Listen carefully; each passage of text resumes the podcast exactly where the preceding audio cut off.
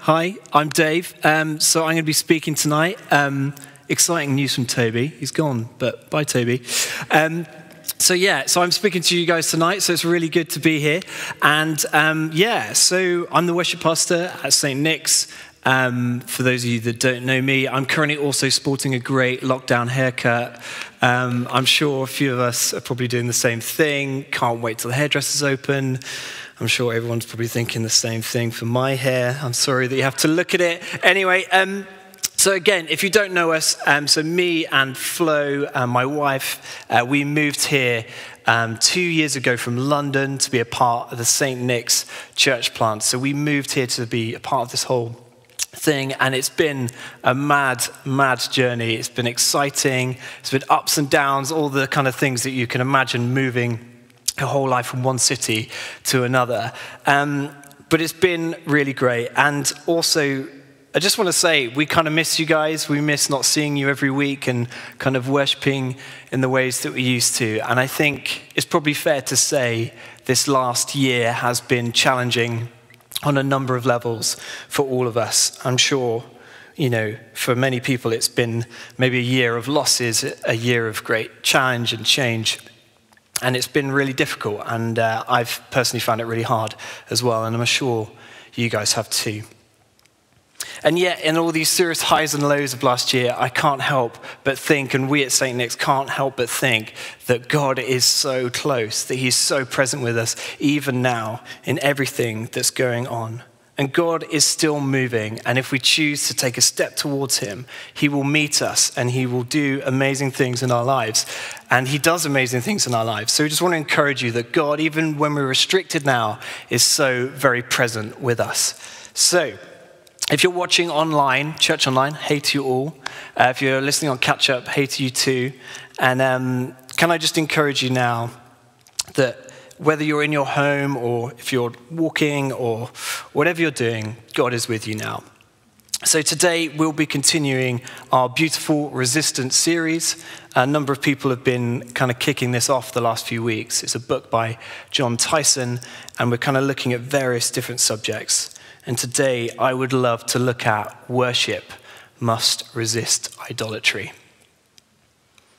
So it's a pretty big topic, um, but essentially what we're talking about is what do we truly worship? What do we truly love? What satisfies us? What drives us? What brings us comfort? What couldn't we live without? What do we worship? What do we idolize? So we're going to track some pretty meaty stuff today, um, but I trust that we can do it together. I feel like this talk is as much for me. I kind of need to hear this, um, and I really hope there would be an encouragement to all of us too. Um, right, got through the introduction. Here we go. Should we keep going? Right, so let's crack on. So we're going to look at the Bible. We're going to look at the following scripture, which is Romans 1 20, 21, and 23. And in this, Paul is addressing the church in Rome, and hopefully it will come up on the screen for you now. And it says this For ever since the world was created, people have seen the earth and sky. Through everything God made, they can clearly see his invisible qualities, his eternal power, divine nature. So they have no excuse for not knowing God. Yes, they knew God, but they wouldn't worship him as God or even give him thanks, and they began to think up foolish ideas of what God was like. As a result, their minds became dark and confused. And instead of worshipping the glorious, ever living God, they worship idols made to look like mere people, birds, animals, and reptiles. So, again, as I said, we're going to be looking at worship must resist idolatry. So, what are we talking about when we're talking about idols? What are we talking about when we're talking about idolatry in this context? Well, in this passage, the writer Paul states that God has revealed himself to all of mankind through creation. Not just the Jews, not just other believers, but to all of mankind, everyone, you and me included. Verse 20 says this Through everything God made, they can clearly see his invisible qualities. And as Paul continues, he reveals that although all of humankind, all of us, are aware of God, God's eternal power and divine nature, we have still chosen to worship other things, created things, idols. Similarly, if we flash back to the Old Testament, we see in Exodus 32 the Israelites choosing to build idols of bronze and silver to worship in place of their God.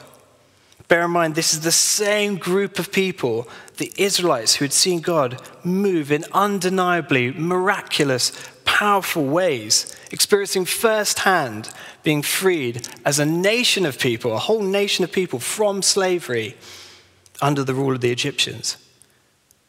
And yet, even in this context, the Israelites, the people of God, chose to create and worship idols. They placed their love and devotion in created things above God.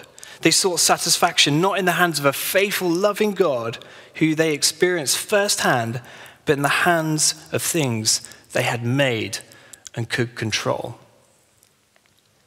Romans 1:21 again says this, yes, they knew God, but they could, but they wouldn't worship him as God or even give him thanks. And they chose to worship created things. This is the root of idolatry. And today, idols might look a little bit different to us. They might not look like bronze statues, uh, probably not. Uh, I can't imagine many of us have those in our back gardens, but they're probably something slightly more elusive. Um, I know they definitely are in my life something a bit more under the hood, maybe.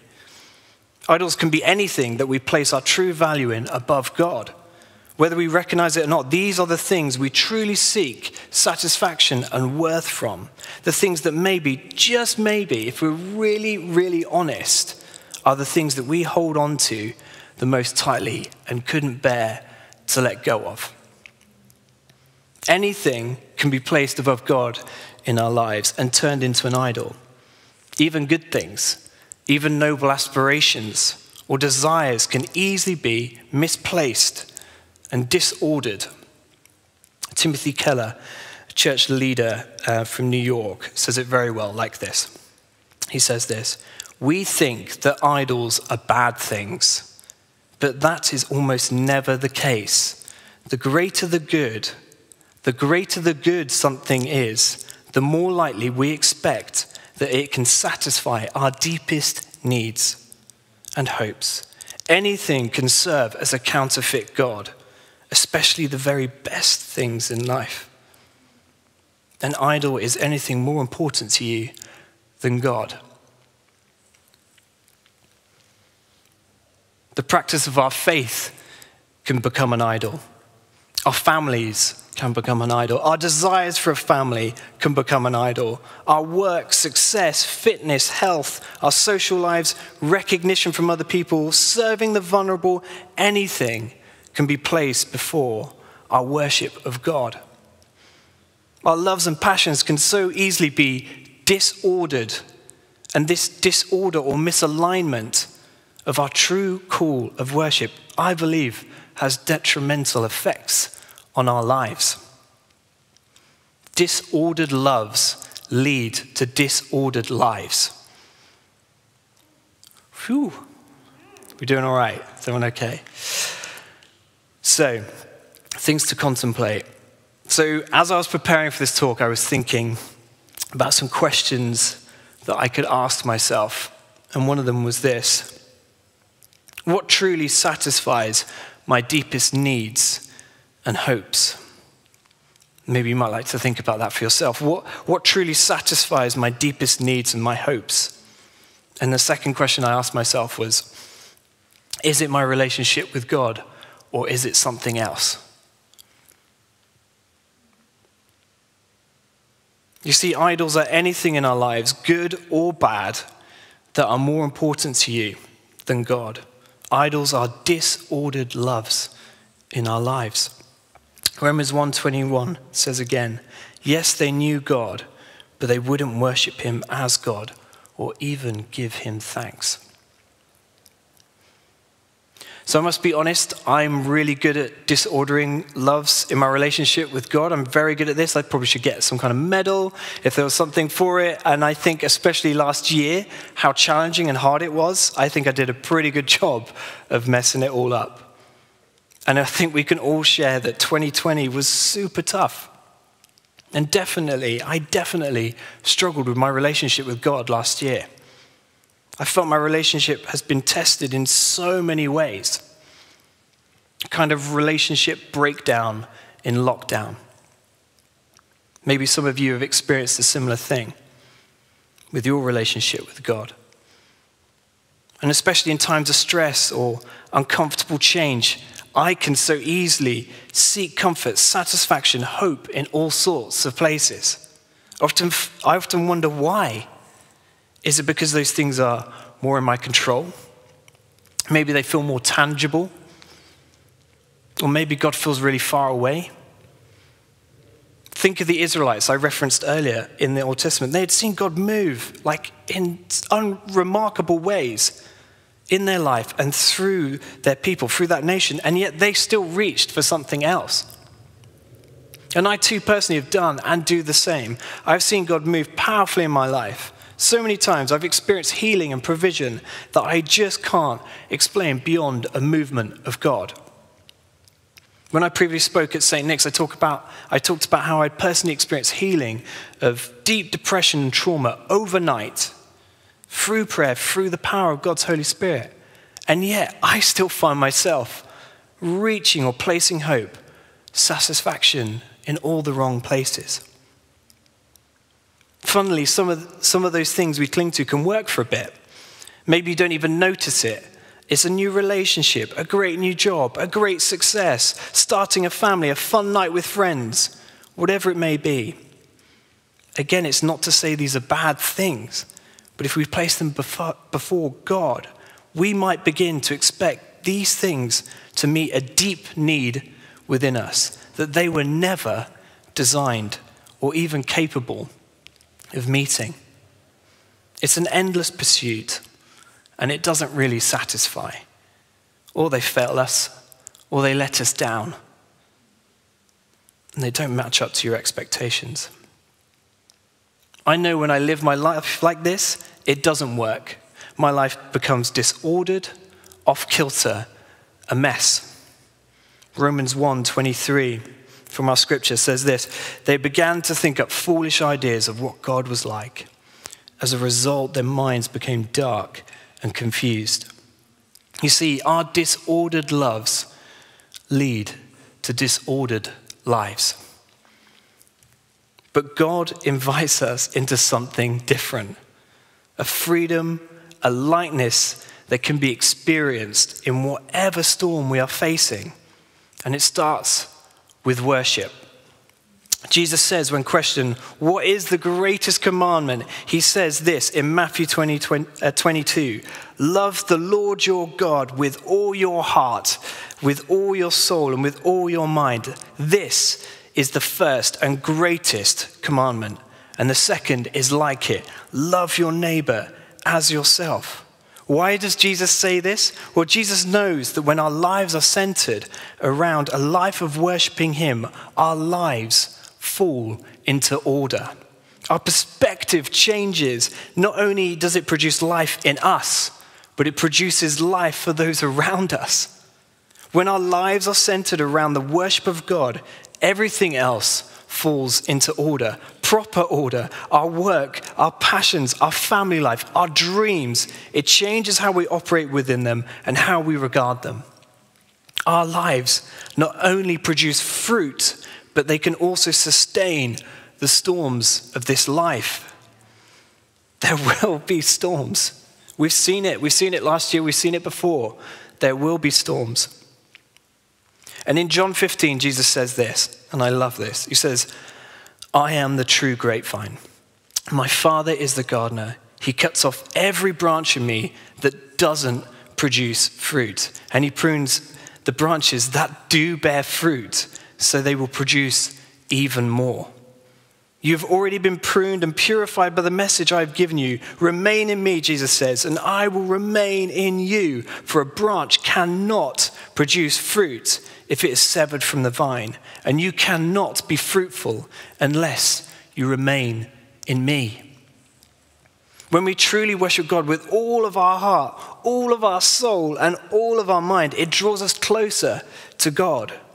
This kind of worship reorders our disordered lives and allows God to work in us, prune us, reset us, transform us into more of who God has called us to be.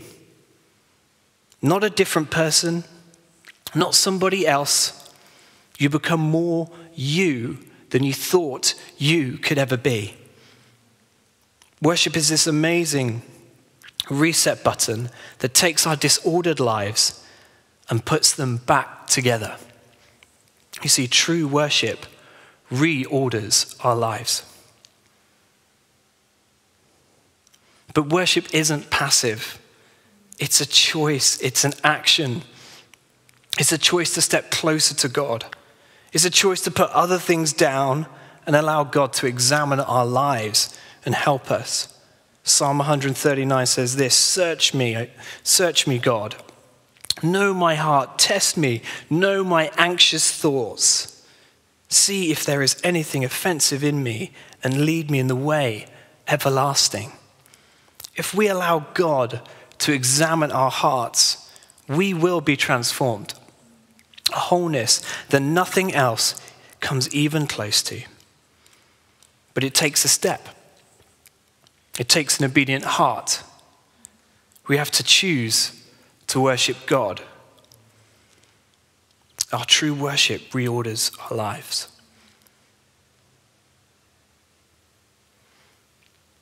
And I must admit, I started this year feeling pretty, pretty beaten, beaten by 2020, exhausted by circumstances, and if I'm honest, a bit lost and discontent in my relationship with God.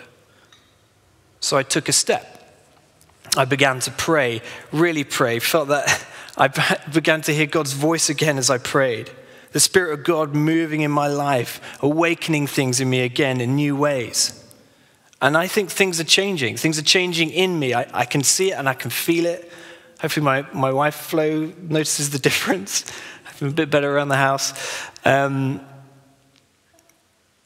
but God, yeah, and, and, and I remember as I was praying, I felt like God just reminded me of this, this story. I was actually hoovering. I've shared this the other week on, on Groups Live, but as I was hoovering, I felt like God like spoke to me. And he reminded me of this time when, when we lived in London and um, it was during the World Cup, and we decided to get a big TV, stuck in our back garden, and we lived like smack in the middle of London, like houses all around us, big like big buildings, little buildings, just like all around us. And we gathered to watch the England games.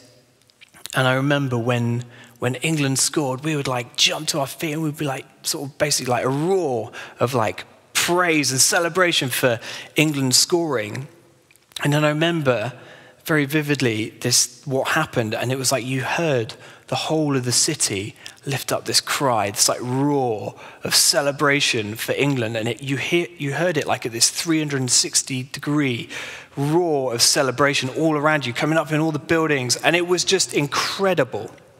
It was amazing, and it was it really impacted me. And as I was reminded of this story, as I was hoovering, I felt like God had reminded of it. I felt like He then said this is a picture of what worship is like when we worship from our homes, even in lockdown, even in that restriction. It's a roar of praise over a city, a 360 degree cry of glory for the only one who deserves it, a countercultural cry for change, for God to move last year our worship practices might have changed. We might have felt restricted, maybe in some ways in our homes. I know I've definitely felt that. But what I've realized is God is by no way restricted. And remarkably, God can use the restrictions to invite us into a greater freedom and a closer relationship if we choose it. You see, true worship not only transforms us, reordering our lives to produce fruit, but it is abundantly powerful. We produce fruit, but it is also abundantly powerful. As we choose to draw close to God in worship, He draws close to us. His Spirit is present with us in our worship. And where the Spirit of the Lord is, there is freedom. And I've seen it, I've, I've tasted it, I've seen it. So when we praise from the comfort of our homes, be encouraged because God is drawing near in that moment.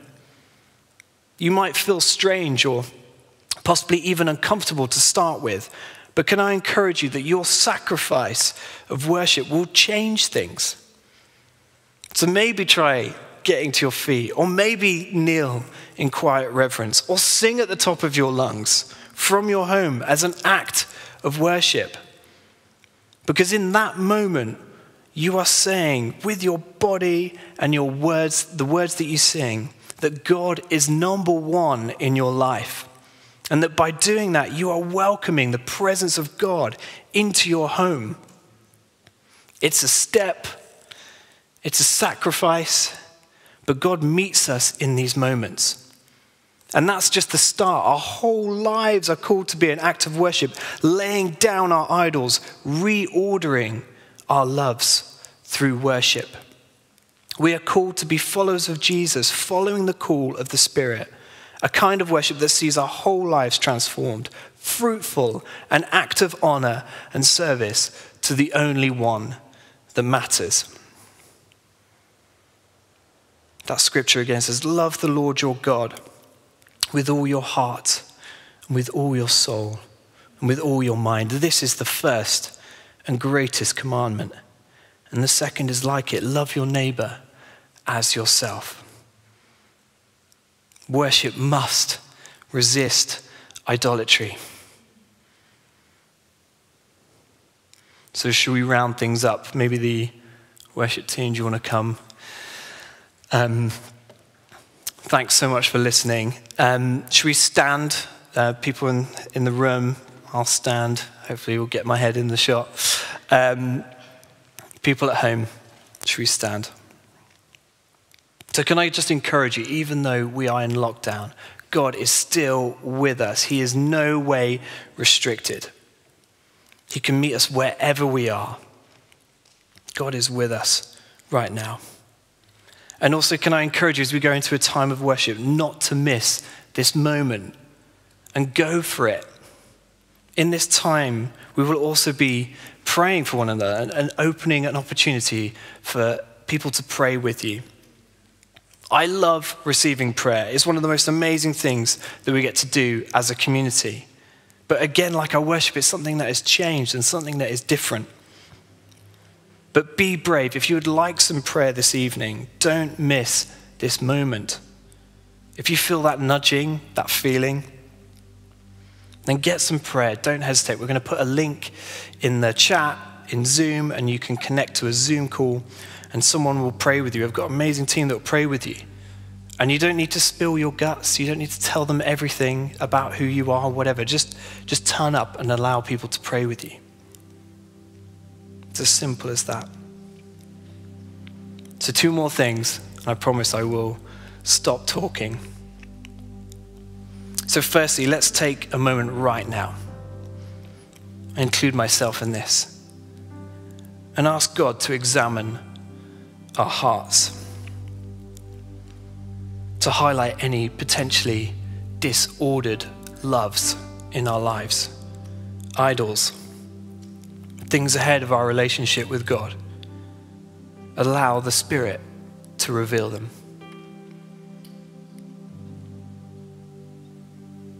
And secondly, as we begin to worship and pray for one another in a moment, make a choice in your heart to lay those things down, those idols, those disordered loves, and step into worship and step into worship in a way that maybe you haven't done in months or maybe never before.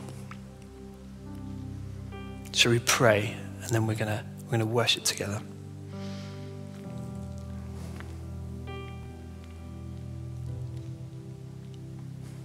Holy Spirit, we welcome you here.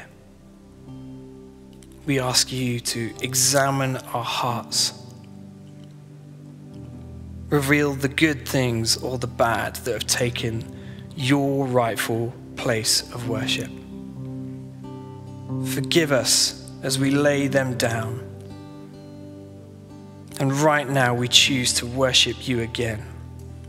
We choose you again, reset and reorder our lives because you are worthy of all praise and we love you. In the powerful name of Jesus, we pray.